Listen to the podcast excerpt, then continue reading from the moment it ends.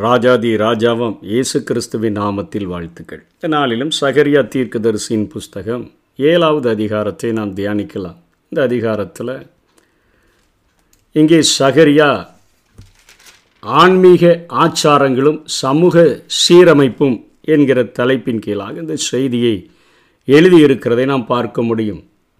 தரியு ராஜா அரசாண்ட நாலாம் வருஷத்தில் கிஸ்லே என்னும் ஒன்பதாம் மாதம் நாலாம் தேதியிலே சகரியாவுக்கு கர்த்தருடைய வார்த்தை உண்டாயிற்று. இப்போது ஆலயம் கட்டி முடிக்கப்பட்டு விட்டது. இந்த நாளில் ஜனங்கள் எல்லாரும் என்ன செய்கிறாங்கன்னா சமூகத்தில் கர்த்தருடைய சமூகத்தில் விண்ணப்பம் பண்ணுகிறதற்கும் அவங்க இத்தனை வருஷமாக நாங்கள் ஐந்தாம் மாதத்தில் அழுது ஒடுக்கத்தில் இருந்தோமே.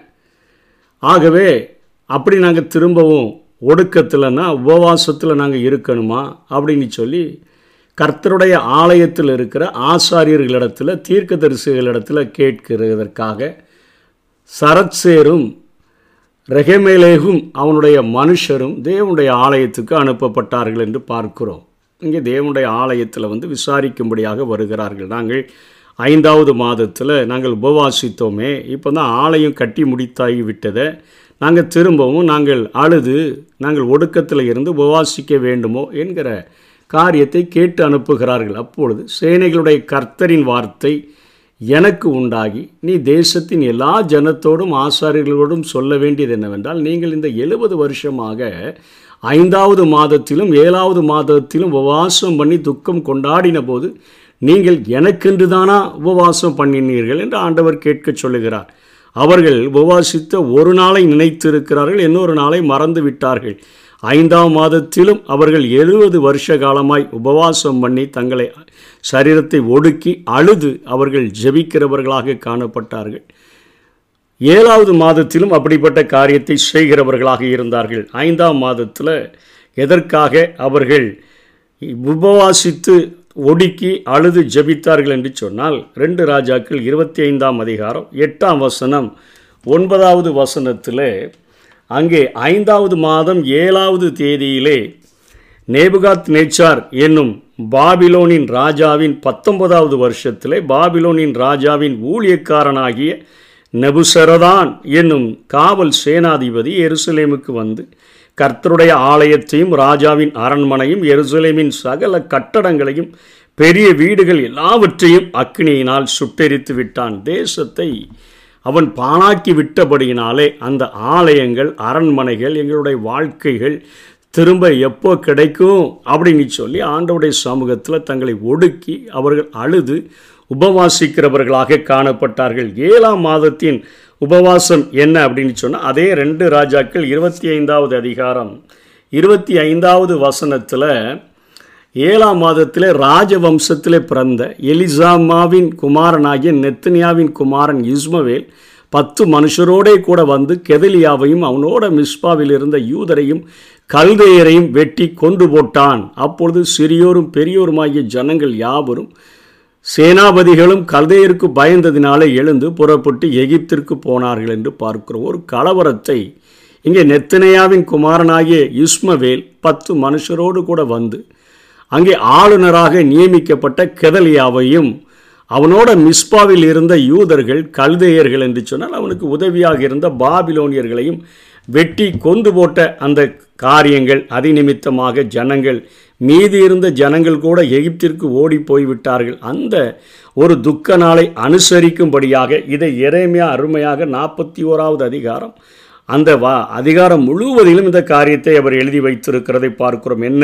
சதித்திட்டங்கள் நடந்தது என்கிற காரியத்தை. ஆகவே அவர்கள் ஐந்தாம் மாதத்தில் ஏழாம் மாதத்தில் உபவாசம் பண்ணினார்கள். ஆனால் தங்களுடைய காரியங்கள் நடக்க வேண்டும் என்று தான் உபவாசம் பண்ணினார்களே ஒழிய ஆண்டவருடைய மகிமை திரும்ப வர வேண்டும் ஆண்டவர் எங்களுக்கு வேண்டும் என்கிற ஆண்டவருக்கு முதலிடம் கொடுக்கிற அந்த காரியங்களை குறித்து அவர்கள் அக்கறை இல்லாமல் தேவன் எங்களுக்கு முதலிடம் தேவனுடைய மகிமை தேவனுக்கு கொடுக்க வேண்டிய கணம் அதுதான் எங்கள் வாழ்க்கையில் முதலிடமாக இருக்கணும் என்கிறதை விட்டுட்டு அவர்களுடைய சுய திருப்தி அவர்களுடைய சுய லாபங்களுக்காக உபவாசம் பண்ணினபடினால இங்கே ஆண்டவர் கண்டிக்கிறதை பார்க்கிறோம்.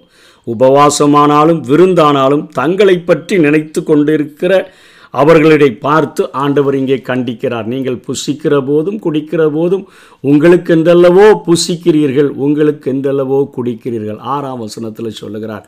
உபவாசம் இருக்கிறதும் உங்களுடைய சுய திருப்திக்காகத்தான் இருக்கிறீர்கள்.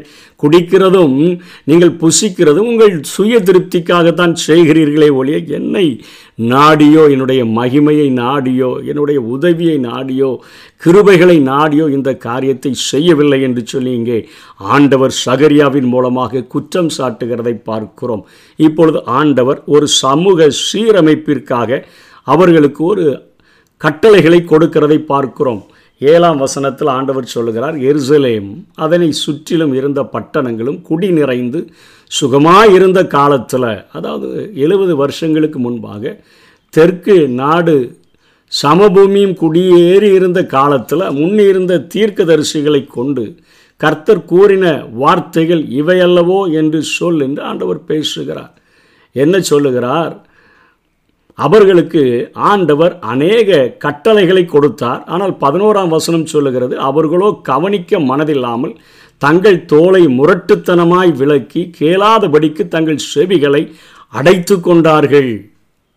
ஆண்டவர் அவர்களோடு கூட இந்த இரண்டு வசனங்கள் இடைப்பட்ட இந்த ரெண்டு வசனங்களில் என்ன செய்ய வேண்டும் என்கிற கட்டளைகளை கொடுக்கிறார். எருசலேம் அதில் சுற்றி இருந்த பட்டணங்கள் எல்லாம் குடி நுழைந்து சுகமாக இருந்த காலத்தில் ஆண்டவர் அவர்கள் அந்த சமூக கட்டமைப்பிற்காக சீரமைப்பிற்காக என்ன செய்ய வேண்டும் என்கிற காரியங்களை அங்கே தீர்க்கர்கள் மூலமாக ஆண்டவர் கொடுத்து கொண்டே இருந்தார். முன் இருந்த தீர்க்கதரிசிகளை கொண்டு உங்கள் முன்னோர்களுக்கு நான் அநேக நல்ல காரியங்களை கடைபிடிக்க வேண்டிய காரியங்களை சொல்லிக் கொடுத்தேன். அவர்கள் தங்கள் தோலை முரட்டுத்தனமாய் விளக்கி கவனிக்கிறதுக்கு மனசில் கேளாதபடிக்கு தங்களுடைய செவிகளை அடைத்து கொண்டார்கள். வேதத்தையும் சேனைகளின் கர்த்தர் தம்முடைய ஆவியின் மூலமாய் முந்தின தீர்க்கதரிசிகளை கொண்டு சொல்லி அனுப்பிய வார்த்தைகளையும் கேளாதபடிக்கு தங்களுடைய இருதயத்தை வைரமாக்கினார்கள். அத்தனை கடினமாக்கினார்கள் என்று சொல்லுகிறார். ஆகையால் மகா கடுங்கோபம் சேனைகளின் கர்த்தரிடத்திலிருந்து உண்டாயிற்று.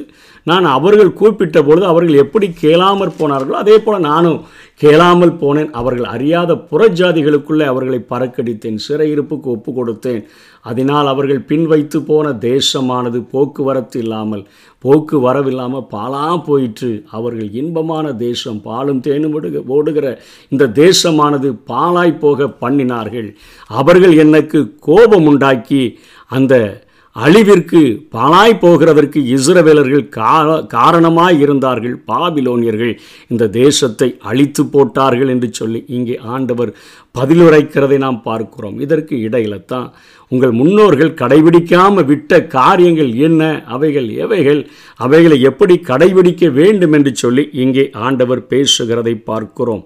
முன்னிருந்த தீர்க்கதரிசிகள் எதெல்லாம் அவர்கள் செய்தார்கள். அதை ஆண்டவர் வேண்டான்னு சொல்லி விளக்கிட்டு இந்த காரியங்களை சொல்லுகிறார். இயேசு ஐயா ஒன்றாம் அதிகாரம் பதினொன்றிலிருந்து பதினான்கு வரையிலும் ஆண்டவர் சொல்லுகிறார் இன்றைக்கு ஆன்மீக ஆச்சாரங்கள் தான் அதிகமாக கடைபிடிக்கப்படுகிறதே ஒழிய ஆண்டவர் கொடுக்கிற சமூக சீரமைப்புகள் இன்றைக்கு சபைகளினால் விசுவாசிகளினால் கடைபிடிக்கப்படுவதில்லை. ஏசாயா ஒன்றாம் அதிகாரத்தில் பதினொன்றிலிருந்து பதினாலு வரல ஆண்டவர் சொல்லுகிறார் உங்கள் பலிகளின் திரள் என்னத்திற்கு? என்று கர்த்தர் சொல்லுகிறார். பலிகளை ஆட்டுக்கடாக்களை இரத்தத்தை வீணான காரியங்களை தூபம் காட்டுதலை அக்கிரமத்தோட பாத பிறப்பு ஓய்வு நாள் அதே போல் சபை கூடி வருதல் இவைகளெல்லாம் எனக்கு வேண்டாம். இவைகளை நான் சகிக்க மாட்டேன் என்று சொல்லுகிறார். என் ஆத்மா வெறுக்கிறது என்று சொல்லுகிறார். வருத்தமாக இருக்கிறது என்று சொல்லுகிறார். சுமந்து இழைத்து போனேன் என்று சொல்லுகிறதை பார்க்கிறோம். மாத பிறப்பு இப்படி அநேக பலிகளை செலுத்துகிற காரியங்கள் தூபம் காட்டுதல் அக்கிரமத்தோட அவர்கள் கடைபிடிக்கிற ஓய்வு நாள் சபை கூட்டங்கள் இவைகள் எல்லாம் எனக்கு வேண்டாம் வருத்தமாக இருக்குது. இவைகளை நிறுத்திரு நான் இவைகளை சுமந்து இழைத்து போனேன். நான் எதை விரும்புகிறேன் என்று சொல்லி ஆண்டவர் தன்னுடைய இருதயத்திலிருந்து காரியங்களை இன்றைக்கும் அன்றைக்கு வாழ்ந்த இஸ்ரவேலர்களுக்கும் அவர் சொல்லிக் கொடுக்கிறதை பார்க்கிறோம். என்ன சொல்லிக் கொடுக்கிறார்? நீங்கள் உண்மையாய் நியாயம் தீர்த்து ஏழை பணக்காரன் என்கிற வித்தியாசம் இல்லாமல் உண்மை எது உள்ளது எது என்று சொல்லி நீங்கள் உண்மையாய் நியாயம் தீர்க்கிறவர்களாக அவனவன் தன் தன் சகோதரனுக்கு தயவும் இரக்கமும் செய்து ஒரு கரிசனையுள்ள ஒரு வாழ்க்கை ஒரு தயவ இரக்கத்தை காட்டி வாழ்கிற ஒரு வாழ்க்கை வாழும்படியாக விதவையையும் திக்கற்ற பிள்ளையையும் பரதேசியையும் சிறுமையானவனையும் ஒடுக்காமலும் உங்களில் ஒருவனும் தன் சகோதரனுக்கு விரோதமாய் தன் இருதயத்தில் தீங்கு நினையாமலும் இருங்கள் என்றார். இந்த காரியத்தை தான் இன்றைக்கு ஒவ்வொரு தனி மனித விசுவாசியும் ஒரு சபையும் கடைபிடிக்க வேண்டும் என்று ஆண்டவர் சொல்லுகிறார். நம்ம ஆண்டவரை நேசிக்கிறோம் என்று சொல்லுகிறவர்கள் சக மனிதர்களிடத்தில் எப்படி வாழ வேண்டும் எப்படி அன்பு காட்ட வேண்டும் தீமை செய்தலை விட்டுவிடுகிற நம்ம எப்படி நன்மை செய்ய படிக்க வேண்டும் என்கிற காரியத்தை இங்கே ஆண்டவர் பேசுகிறார். உண்மையான ஒரு நியாய தீர்ப்பு த சகோதரனுக்கு தயவு இரக்கத்தை காண்பிக்கிற காரியங்கள் விதவைகள் திக்கற்ற பிள்ளைகள் பரதேசிகள் சிறுமையானவர்களை ஒடுக்காத ஒரு வாழ்க்கையை ஆண்டவர் வாழும்படியாய் விரும்புகிறார். ஆனால் இன்றைக்கி சபைகளில் ஆட்டம் பாட்டம் கொண்டாட்டம் என்று தான் ஒரு ஆன்மீக எழுப்புதலை காட்டுகிறோமே ஒழிய இவைகள் கடைபிடிக்கப்படாதபடியினால் கூடுகைகள் எல்லாம் இன்றைக்கு ஓசையிடுகிற ஒரு மத்தாளங்கள் போலத்தான் அவைகள் காணப்படுகின்றன.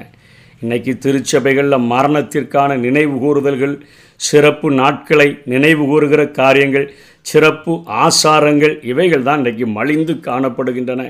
ஆடம்பரமான பக்தி வெளியீடுகளும் சுய திருப்திகளும் சுய லாப நோக்கத்துடன் கொண்ட மத கட்டமைப்புகளும் தான் இன்றைக்கி காணப்படுகின்றன. வேதம் ஒரே ரெண்டே ரெண்டு சடங்காச்சாரத்தை மாத்திரம்தான் இன்றைக்கு நாம் கடைபிடிக்கும்படியாக கூறுகிறது. ஞான ஸ்நானமும் கர்த்தருடைய பந்தியுமே இவற்றை நம்ம எளிமையாக நாம் ஆசரிக்கும்படியாக நாம் கடமைப்பட்டிருக்கிறோம். இதை தாண்டி நாம் செய்ய வேண்டிய காரியம் ரட்சிக்கப்பட்ட ஒரு சபை அது ஆதரவற்றவர்களை அண அரவணைக்கிற ஒரு கரங்களாக ஒடுக்கப்பட்டவர்களினுடைய அடைக்கலமாக தேவை உள்ளவர்களுக்கு தாங்கும் ஒரு தோலாக விளங்க வேண்டுமே ஒழிய அன்பினால நிறைந்த செயல்களை இந்த சமுதாயத்திற்கு காட்ட வேண்டும் என்று சொல்லித்தான் ஆண்டவர் விரும்புகிறார். இதை விட்டுவிட்டு நாம் ஆச்சாரங்களை கடைபிடிக்கிறவர்களாக காணப்பட்டோம் என்று சொன்னால் எப்படி கீழே எதிரிகள் அந்த தேசத்தை பாழாக்கினார்களோ அதற்கு இஸ்ரவேலர்கள் காரணமாக இருந்தார்களோ அதே போல் நம்முடைய தனி மனித வாழ்க்கை ஆனாலும் நம்முடைய சபையானாலும் ஆண்டவருடைய சத்தத்துக்கு கீழ்ப்படிந்து அவர் செய்ய சொல்லுகிற காரியத்தை செய்யாமல் இருந்தோன்னு சொன்னால் இப்படிப்பட்ட தண்டனைகள் நமக்கு வந்து நேர வாய்ப்பு இருக்கிறது ஆகவே நம்ம ஆன்மீக ஆச்சாரங்களை விட்டுட்டு சமூக சீரமைப்புக்காக கரிசனையோடு கூட கருணையோடு கூட ஆண்டவர் வாழச் சொல்லுகிற காரியங்களை கடைபிடித்து வாழுவோம். கர்த்தர் தாமே நம்மை ஆசீர்வதிப்பாராக. ஆமை நீதியில் நிலைத்திருந்து உம் திருமுகம் நான் காண்பேன். உயிர் தெழும் போது உம் சாயலால் திருப்தியாவே